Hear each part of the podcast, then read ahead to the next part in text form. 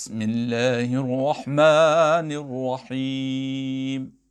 هل أتاك حديث الغاشية؟ وجوه يومئذ خاشعة عاملة ناسبة تصلى نارا حامية تسقى من عين آنية ليس لهم طعام إلا من ضريع لا يسمن ولا يغني من جوع. وجوه يومئذ ناعمة لسعيها راضية. في جنة عالية لا تسمع فيها لاغية. فيها عين جارية. فيها سرر مرفوعة وأكواب موضوعة Assalamu alaikum and welcome to uh, our uh, Think Quran uh, program. Uh, and today we're thinking about Surah Al Ghashiyah. Uh, and the Al Ghashiyah, the um, awe inspiring uh, event. And that is what the Day of Judgment will be. It really will be awesome event, a frightening event uh, that will really paralyze people through, through fear. And Allah subhanahu wa ta'ala, you know, takes the oath of that uh, and then explains the, um, the, the, the, uh, you know, the strangeness of the hereafter and in a very unusual manner. Let's listen to the translation. Allah says, Has the news of the awe inspiring event reached you?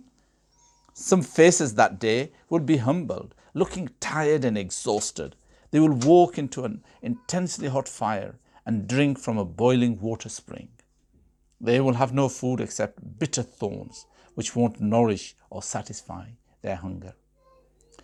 But the good ones will be in the delights of paradise. Some faces that day will be beautiful and bright, well pleased with their efforts, living in an elegant garden where they won't hear any idle chat, watered by a flowing spring, furnished with, with raised and comfortable sofas, wine glasses gratefully, gracefully arranged, silken cushions set in rows, and luxurious soft carpets laid all around them.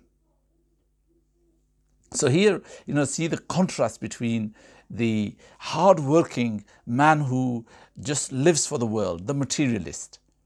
But then there is the one who works for the world, but also is a believer and thinks about the Lord.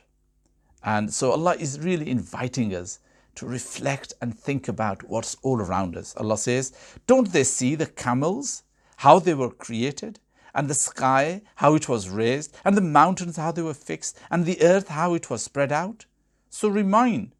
Prophet, your job is to remind. You aren't their controller, the one who turned away and disbelieved. Allah will give him terrible punishment. They will finally return to us, and we will call them to account.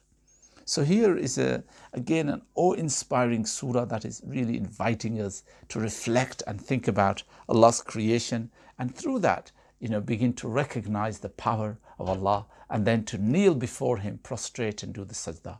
Akhiru da'wana